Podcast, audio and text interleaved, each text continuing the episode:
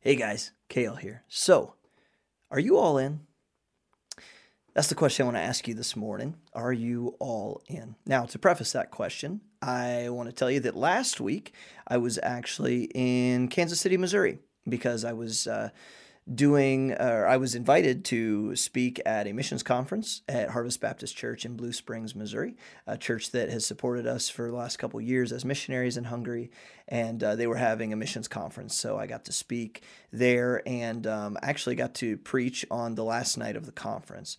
And um, the, the message that God laid on my heart was a message um, from Luke chapter 9. And I want to read you that text this morning um, because basically, I want to give you the 10 minute uh, freezer meal deal of the sermon that I preached there, just the, the main points. If you're someone who is watching a podcast like this or listens to things about ministry is probably because you're desiring to grow in your walk with the Lord, or be, and and hopefully because you want to serve Him in a larger capacity as your life continues to move forward. And so, um, this message, the idea of "Are you all in?" in the context of the Great Commission, is really a question of are you actually willing to do whatever it takes to follow the Lord and obey Him, or are you just another Laodicean who is only willing to follow God until it gets uncomfortable?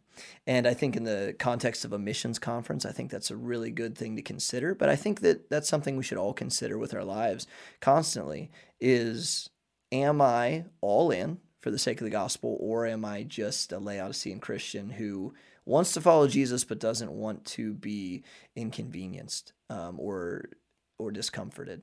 And so that's what I want you guys to think about. I want to read you this short passage from Luke chapter 9. Usually when we preach something or from this passage, we look at these three characters who who uh, come in contact with Jesus, and we might call them like the me first guys. You'll see why here in just a second. Let me read it to you.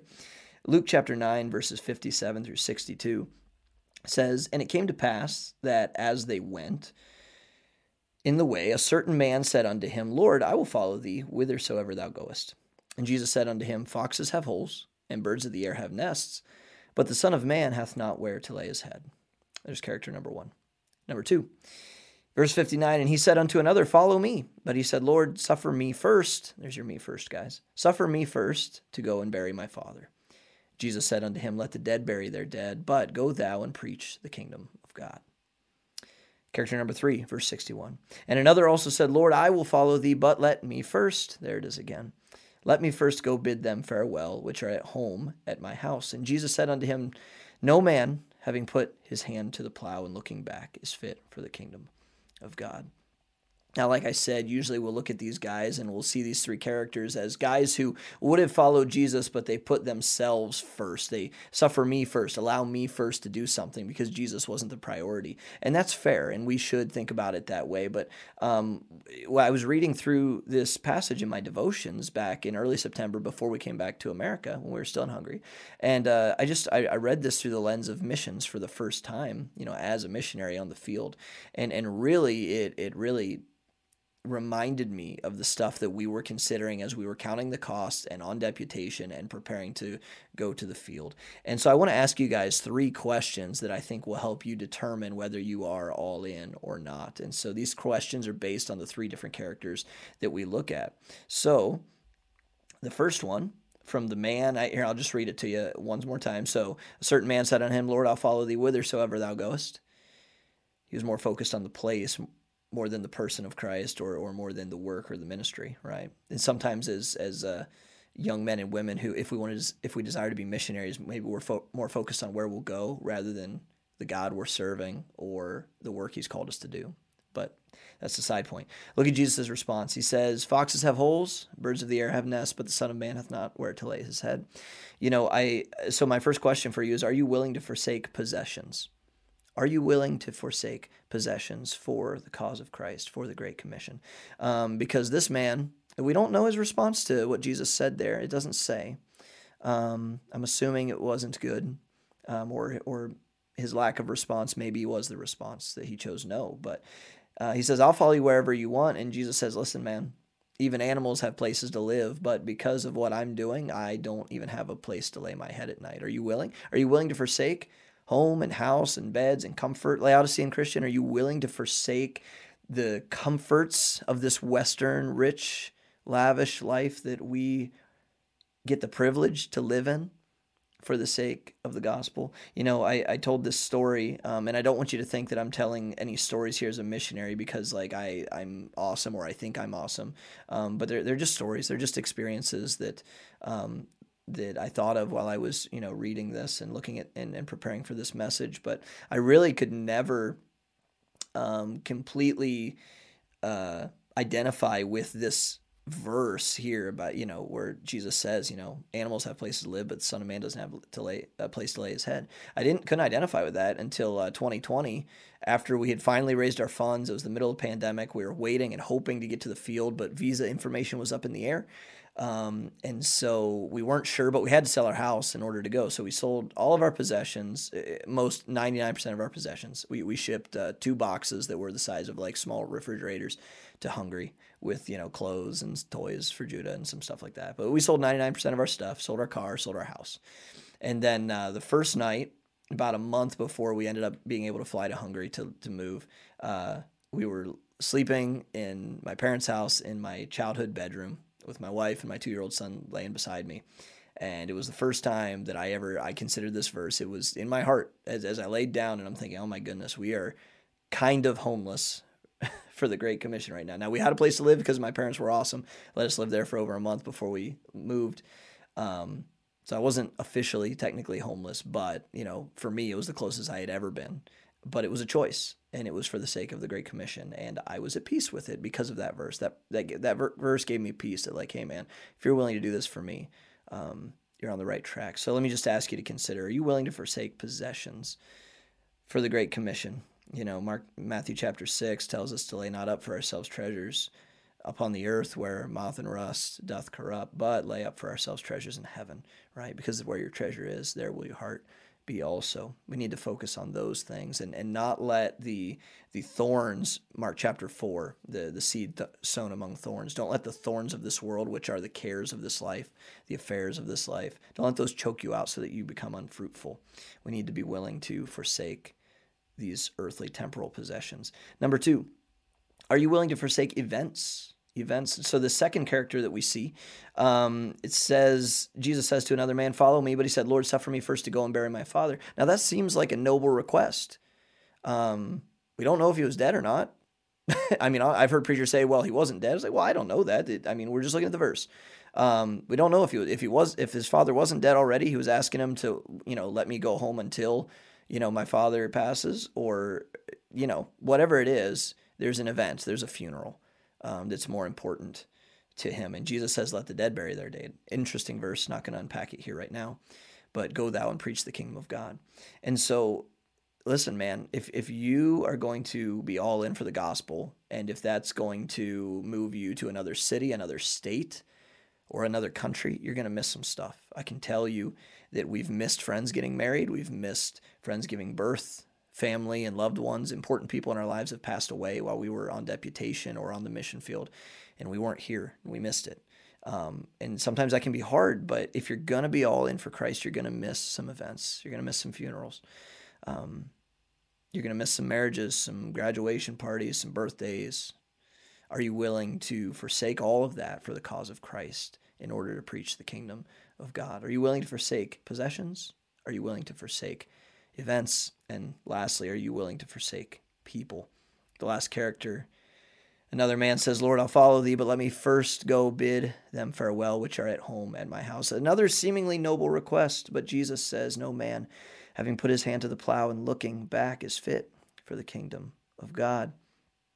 You know, if you weren't a Christian, this, this whole thing might seem like Jesus is asking for way too big of a commitment. But if you're a Christian, you're supposed to know that that is what Jesus was asking for all along. When you got saved, you made a trade, life for life. You trade your your life, quote unquote, that was dead and sending you straight to hell because of your sin. You traded that for his eternal life. And that was the trade you made. That's the commitment. And now it's not now, it's not you're not being blindsided later on. Jesus isn't saying, "Okay, now, you know what, halfway through this thing, I want you to really be all in." No, no that was from the get-go. You know, Genesis 20 Genesis 22, God asks um, Abraham if he's willing to sacrifice his son for his glory. And, and, and Abraham is willing, and God then eventually stops him. But the whole thing is exactly what Luke chapter 9, verse 61 says. Are you willing to forsake? Here's number three people. Possessions, are you willing to forsake possessions? Are you willing to forsake events? And lastly, are you willing to forsake people? And this might be the hardest of all three, guys, just speaking from experience. And I'm sure if you asked other missionaries, they'd probably say the same thing. When, when you move to another country, you are leaving behind family, you're leaving behind friends, you're leaving behind your home church's structure of friendship and routine. You're forsaking people for the sake of Christ and for the souls of men in other countries who haven't yet heard the gospel you know, when you take your two year old child away from their grandparents and, and the first month they're just sad and crying and don't understand, that's hard. It's hard. And it's, again, I, I said this when I was preaching, like it's, it's not a sob fest. I'm not asking for pity. That's just the reality. It's what God asks us to do. And I'm not even asking, I'm not even asking for you to think I'm awesome because this isn't, this isn't awesome. This isn't, um, this isn't an extreme commitment. This is not extreme. It's not radical. This is the normal Christian life, as Watchman Nee would put it. Romans 6, 7, and 8. Romans 12, 1 and 2, right? I beseech you, therefore, brethren, by the mercies of God, that ye present your bodies a living sacrifice, which is your reasonable service. Our reasonable service is to be completely all in for Him, forsaking possessions, events, and people. And it's not easy, but we do it because God asks us to do it. And He is not only our loving Father, but He's our commanding officer when we enlisted in the army of the Lord. Amen. You know, in Luke chapter 14, still in Luke, Jesus says, If any man come to me and hate not his father and mother and wife and children, hate. Did you notice that word? Hate not his father, mother, wife, children, and brethren and sisters, yea, and his own life also, he cannot be my disciple. And whosoever doth not bear his cross and come after me cannot be my disciple. Now, we know that Jesus isn't telling us to literally hate our, our family here. But in comparison to how much you love Christ, it appears as though you hate your own life and the other people in your life as well because Jesus is number one. And that's what he's asking for. It's what he's asked for all along. The, the question is, are you all in? I want you to notice this. He says, Whosoever doth not bear his cross and come after me cannot be my disciple. It doesn't say cannot be my missionary. It's like, oh, well, I'm not willing to do all that, and so I just can't be a missionary. No, no, no. Jesus says, if you're not willing to bear your cross, come after me, you can't be my disciple. That's what we signed up for when we got saved and when we decided to be a follower of Christ. Forsaking all isn't just for missionaries, it's for Christians who have decided to follow Jesus. No turning back. No turning back. So, those three questions for you. Are you all in? Are you willing to forsake possessions? Are you willing to forsake events? Are you willing to forsake people? For the cause of Christ. Now, I'm not saying to go out there and be a jerk, and I'm not selling, telling you to go tell people to get lost and to and to become a minimalist and sell all your things just for the sake of it. I'm just saying, are you willing? That's the key word in those. The the key word for uh, you might think the key word is forsake, but the key word is willing. God might ask you to sacrifice those things like you did with Abraham, but then he he, he saw that Abraham was willing and he gave it back.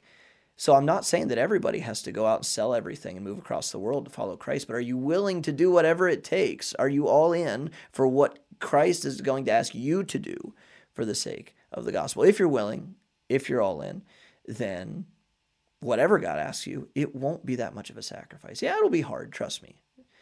But it's not that much of a sacrifice if you're already willing before he asks you to do it.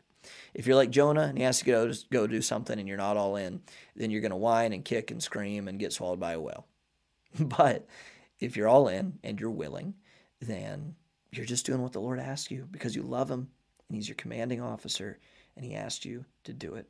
Can I give you a, can I end on a quote here? Nate Saint was a missionary to Ecuador and he and his team with Jim Elliot were killed in 1950, January 8th, 1956. I remember it because January 8th was is my birthday. January 8th, 1956, killed at the end of a spear by the Ecuadorian tribe that they were trying to reach the gospel with. And if you heard um, from his son Steve Saint ever before read one of his books, you know that that tribe did end up getting saved, and even the man who killed Nate Saint. But Nate Saint said this before, obviously, he was a Christian martyr. He said, People who do not know the Lord ask why in the world we waste our lives as missionaries. They forget that they too are expending their lives.